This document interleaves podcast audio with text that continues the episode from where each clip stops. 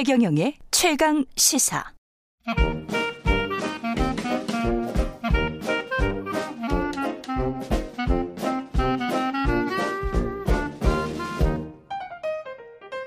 네, 최경영의 최강 시사 월요일은 경제합시다 코너가 있는 날인데요. 오늘은 이광수 광순의 복덕방 대표와 함께하겠습니다. 안녕하세요. 안녕하세요. 예, 복덕방은 잘 되고 있으세요? 예, 열심히 하고 있습니다. 네, 손님들이 뭐 많다고 소문이 자자합니다. 독립 네. 리서치 회사고요. 예. 어, 최근에 무료로 저희가 부동산 리서치 레포트를 보내드리는데 그렇죠. 지금 한 4만 명 정도가 보고 계십니다. 지금 저 미래세 나올 때 한 6천 명 아니었습니까? 제 기억에? 맞습니다. 그, 제 기억에 예, 제가 원래 숫자가 좀 강해서 6천 명이었는데 그동안에 지금 몇 개월 지났죠? 지금 한 네. 3개월 지났죠. 3개월. 예. 대단한 비약적인 성장세네요. 예. 그만큼 이제 사람들이 집값 향방이나 뭐 이 집값에 관해서 관심이 많다는 근데 좀 진실된 정보를 좀 듣고 싶다 그런 생각인 것 같습니다. 그렇습니다. 자화자찬을 좀 해보자면 예. 사실 한국에서 예. 어떤 이권에 휘둘리지 않는 예. 부동산 리서치는 사실 많지 않거든요. 예. 그런 차원에서 저희가 그런 어, 일을 하고 있습니다. 그때 돈을 어떻게 벌까? 뭐 어떻게 되겠죠. 뭐. 예, 걱정이 되네. 예, 일단은 하반기 예. 집값 전망은 어떻게, 실제, 실, 지표는 지금 많이 오른 것 같은데 그게 지금 뭐 올랐다가 뭐 어떤 꼭지를 찍고 지금 막 진동을 하고 있는 그런 느낌이 들기는 하더라고요. 그렇죠. 예. 일단 전반적으로 저희가 보셔야 예. 될게 이제 급등했다가 예. 급락했다가 예. 다시 회복세를 보였고요. 상반기에. 아. 그래서 거래량도 증가했고 예. 그다음에 가격도 회복한 상황입니다. 그래서 이제 중요한 건 예. 이런 회복세가 지속적으로 이어질 가능성이 있느냐. 예. 그래서 올해 하반기 전망 포함해서 예. 그게 더 중요한 상황이겠죠. 예. 이 가격이 지금 어, 어, 어, 그 올 초와 비교했을 때는 어떻습니까? 올 초랄지 지난해 초랄지 가격의 기준선이 있어야 될 것 같은데.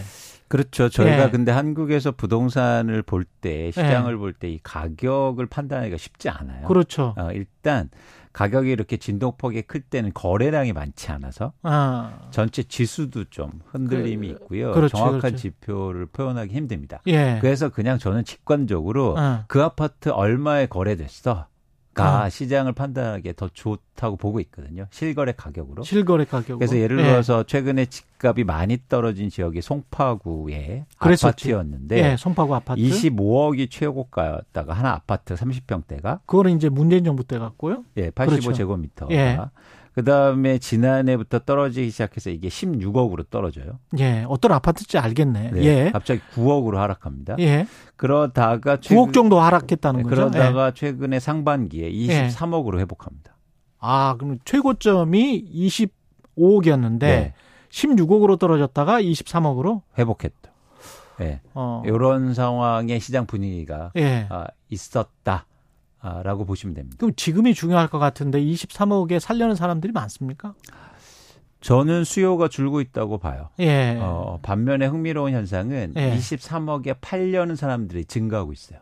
아, 그렇군요. 예. 23억이면 거의 올라왔으니까. 그렇죠. 예. 그래서 정고점에. 집값 상승에 대한 기대감이 더 크다면 음. 집을 안 팔려고 하겠죠. 그렇겠죠? 그런데 집을 갖고 있는 사람들이 팔려는 매물의 양이 증가하고 있습니다. 어. 그래서 서울 아파트 기준으로 해서 어, 최근 매물의 양이 6만 8천 건 정도 되는데요. 예. 3개월 전보다 6.8% 정도 증가했습니다.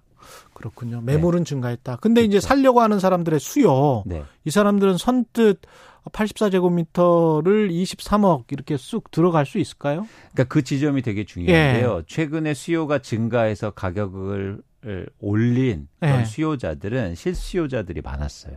그 주로 분양을 많이 받더라고요. 분양도 예. 그렇고 가격이 떨어진 아파트를 산 거죠. 아, 금매. 그렇죠. 예. 그러니까 수요가 있었던 이유는 가격이 떨어졌기 때문이지. 음, 그렇다면 가격이 다시 회복하면 수요는 줄게 돼 있는 거예요. 그렇겠습니다. 예. 예. 그래서 이게 부동산 시 한국의 부동산 시장에서 독특한 측면을 이해하실 필요가 있는데 실수요자들이 있고 투자 수요가 있습니다. 예. 근데 지금의 시장을 움직이는 건 실수요자들이에요. 어. 근데 실수요자들은 가격이 오르면 다시 준다는 거죠. 어. 네. 그래서 수요가 지속적으로 받쳐주기엔 좀 힘들지 않을까 보고 있습니다. 그러니까 살려는 사람들도 확신이 필요할 것 같은데 그 확신은 내가 뭐 25억 과거 에 25억이었는데 지금은 뭐 16억에다가 23억까지 올라갔지만 23억에 사면 네. 더 오를 것이다. 정고점을 뚫을 것이다. 그렇죠. 뭐 30억 갈 것이다. 한 그렇죠. 5년 놔두면 그렇죠. 그런 확신이 있어야지 이제 들어가겠죠. 그렇죠. 예. 그런 확신이 부족한 거죠. 지금 네, 그런 현재는 우려가 더 큰 거고 예. 오히려 그래서 집을 갖고 있는 사람들이 예, 더 불안한 겁니다. 음, 빨리 팔려고. 그렇군요. 네.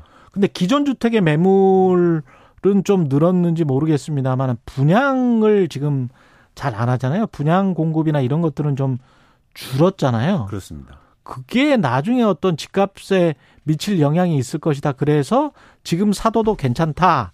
이렇게 이제 주장하시는 분들도 있더라고요.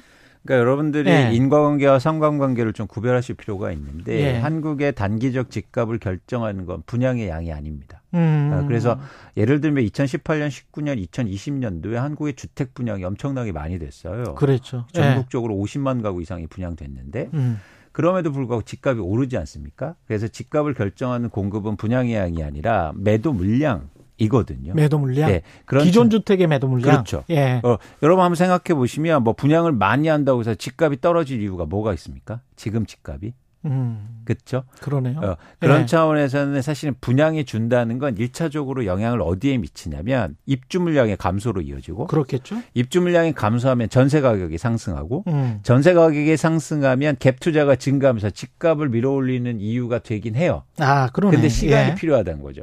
아, 그렇습니다. 예, 예. 그래서 이제 불확성이 있고 네. 단순하게 분양이 준다고 그래서 집값이 올라간다고 분양이 줄어든다고 해서 예. 집값이 올라간다고 저희가 판단해서는 안 된다. 오히려 음. 매물의 양이 훨씬 더 중요하다는 거죠. 또 하나는 뭐냐면 예. 지금 주택 사업이 추진이 잘 안 되잖아요. 그렇죠. 러면서 재건축 재개발이 잘 안 됩니다. 그 비용 상승 때문에 그렇습니까? 그렇기도 하고요. 예. 여러 가지 원인 때문에. 예를 예. 들어서 건설사들의 구조를 보면 음. 지방에서 돈을 많이 벌어서 서울의 재건축에 비용을 많이 투입하고 돈을 안 버는 구조로 가져갔어요. 아, 그랬었군요. 그래서 네. 서울의 재건축은 사실은 도, 부담금을 적게 하면서 아파트를 짓고 사업을 추진을 활발하게 했거든요. 그냥 그거는 일종의 브랜드 값 때문에 한 거군요. 그렇습니다. 그렇습니다. 예. 그런데 지금 지방의 분양 시장이 안 좋기 때문에 이제 건설사들도 철저하게 재건축 재개발을 할 때 수익성을 볼 겁니다. 음. 어, 이제 그 비용도 올라갔고 원가도 그렇죠. 올라가서 그렇죠. 예. 그렇기 때문에 사업 추진이 쉽게 안 되고 조합원들의 분담금이 더 증가할 수 있어요. 예. 이 얘기를 왜 드리냐면 예. 그러면 사업 추진이 안 되면 멸시 주택이 감소합니다. 그렇지. 그냥 살, 살 수밖에 없지, 한동안. 그렇습니다. 예. 이게 굉장히 중요한 건데요. 최근에 집값이 상승한 원인 중에서 가장 큰 요인 중에 하나가 뭐였냐면 멸시 주택이 증가했어요. 음. 서울에서 거의 2만 가구, 3만 가구가 1년간 없어지는데 그렇죠. 그러니까 사실 갈, 갈 데가 없어. 그 사람들은 또 전세를. 전세. 오르고 그러니까 또 전세가가 오르고. 그렇죠. 예. 그래서 최근 사업 추진이 안 된다는 건 멸실 주택이 없어진 없어 준다는 얘기고 예. 그렇기 때문에 사실은 집값 안정에 상당히 도움이 될 겁니다. 아. 특히 서울이요. 아. 서울은 재건축이 얼마나 진행되는가가 굉장히 달라요.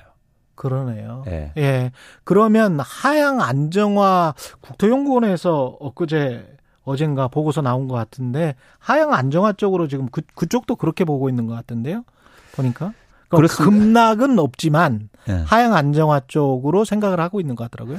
그렇습니다. 예. 뭐 근거가 뭔지는 제가 잘 모르겠는데요. 예. 일단 저희가 집값을 전망할 때 공급과 수요의 측면에서는 예. 매물의 양이 증가하고 있고 그리고 가격이 회복해서 수요가 줄어들고 있는 상황이기 때문에 음. 가격이 더 오르기는 힘들고 음. 떨어질 가능성이 높다고 보는 겁니다. 관건은 뭐냐면 집값이 오- 지난해 하반기 때처럼 다시 폭락할 수 있냐는 거죠. 아, 예. 폭락하기는 힘든 요건을 정부가 좀 조성을 해놨습니까? 그래서 정부 예. 정책이 사실은 그걸 받쳐주고 있는데 예. 이 지점에 대해서 우려하는 측면이 있다는 거죠. 음. 뭐냐면 지금 정부의 정책의 방향성은 가계부채를 통해서 막고 있는 거예요. 그렇죠. 부채를 조금 용이하게 조금씩 조금씩 해줬으니까. 예. 대표적으로 특례보금자리론이라고 하는 예. 이런 정책 대출을 통해서 시중에 30조 원의 대출이 풀리는데요. 음. 당연히 돈이 들어가면 집값이 오르게 됩니다. 근데 문제는 뭐냐면 계속 빚을 늘려가면서 집값을 유지할 수 없다는 거예요. 그렇죠. 그러니까 과거에도 보면 집값이 바닥 찍고 추세적인 상승을 보이기 위해서는 돈 있는 사람들이 집을 살고 음. 오히려 그때 가계 부채가 줄어듭니다. 아, 그래야 집값의 추세적인 상승 동력이 거기에서 나오는 거예요. 예. 근데 지금 집값 오르는 게 가계 부채에 있기 때문에 음. 가계 부채가 지속적으로 증가하지 않느나? 예. 그러면 이 집값을 버티기가 힘들다는 거죠. 근데 가계 부채가 증가할 수 있는 요건은 소득이 이제 뭐 원론적으로 보면 네. 소득이 증가해야 그만큼 부채를 쓸 수 있을 것 같은데 네. 인플레이션이나 뭐 이런 것들 감안하면 실질 소득이 지금 감소하고 있는 그렇죠. 국면이었기 때문에 그렇죠. 부채를 얼마나 더 늘릴 수 있을지도 모르겠습니다. 안 그래도 부채가 많은데. 그렇습니다. 예. 그래서 이제 부채의 속도도 되게 중요한데 예. 그러니까 한국과 최근 2015년부터 2021년까지 가계 부채 음. 증가율이 전 세계에서 한국과 중국이 가장 높았고요. 예. 23점 23% 포인트가 증가했는데요. 예. 지금 일- 이미 중국에서 균열이 일어나고 있거든요. 음, 그렇죠. 그러니까 이제 한국도 더 이상 증가 속도로 보면 더 이상 음. 증가하기 힘들다는 거예요. 음. 그래서 빚은 결국 빚으로 메꿔줘야 되는데 음. 그 지점에 대해서 우려가 있는 거고 만약 그 지점이 예. 뭔가 인계점에 도달하게 되면 한국의 네. 집값이 다시 한 차례 폭락할 수도 있다는 겁니다.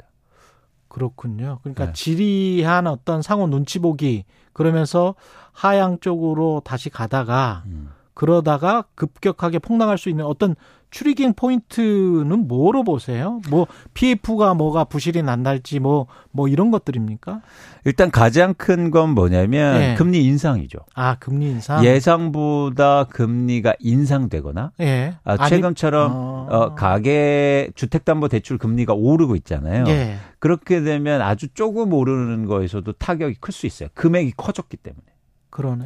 예. 예. 그래서 만약에 한국의 뭐 환율이 인상돼서 예. 금리 인상이 불가피하다. 음. 지금 이제 저금리, 그러니까 상대적으로 저금리 구조를 유지하고 있잖아요. 대한민국이. 3.5% 기준금리죠. 그렇죠. 예. 만약 이게 글로벌 수준으로 올라간 거거나 음. 최근처럼 은행의 자금 조달이 필요해서 시중의 금리가 올라가기 시작하면 예. 기준금리보다 더 예. 그렇게 되면 뭔가 문제가 생겼고 또 하나 문제는 연체율 증가합니다.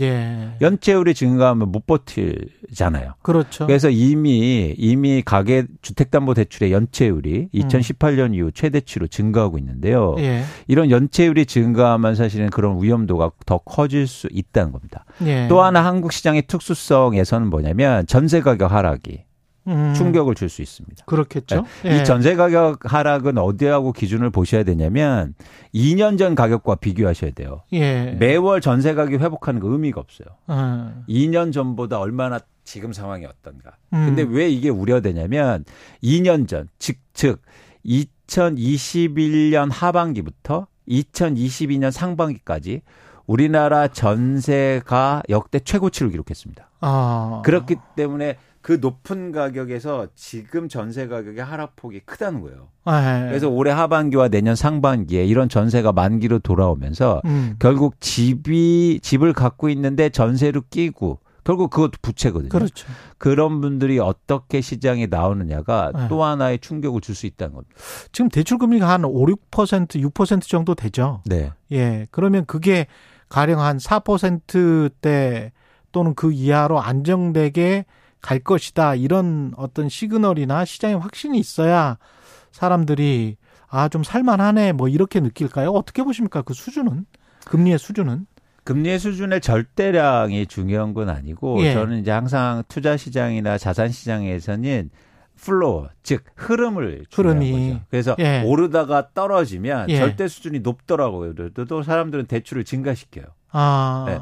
그런 차원에서는 사실은 예를 들면 지금 3, 4%로 막 올라가다가 5%로 올라가다가 이게 뭐 3, 4%로 떨어지면 절대 수준은 높지만 수요가 회복할 수는 있습니다. 예. 그래서 하방 경직을 가져올 수는 있는데 예. 사실 그러기가 쉽, 쉽, 쉽겠느냐라는 아. 측면에서 저는 조금 회의적입니다. 알겠습니다. 여기까지 듣겠습니다. 경제합시다. 이광수 광순의 복덕방 대표였습니다. 고맙습니다. 고맙습니다. KBS 라디오 최경영의 최강시사 듣고 계신 지금 시각은 8시 44분입니다.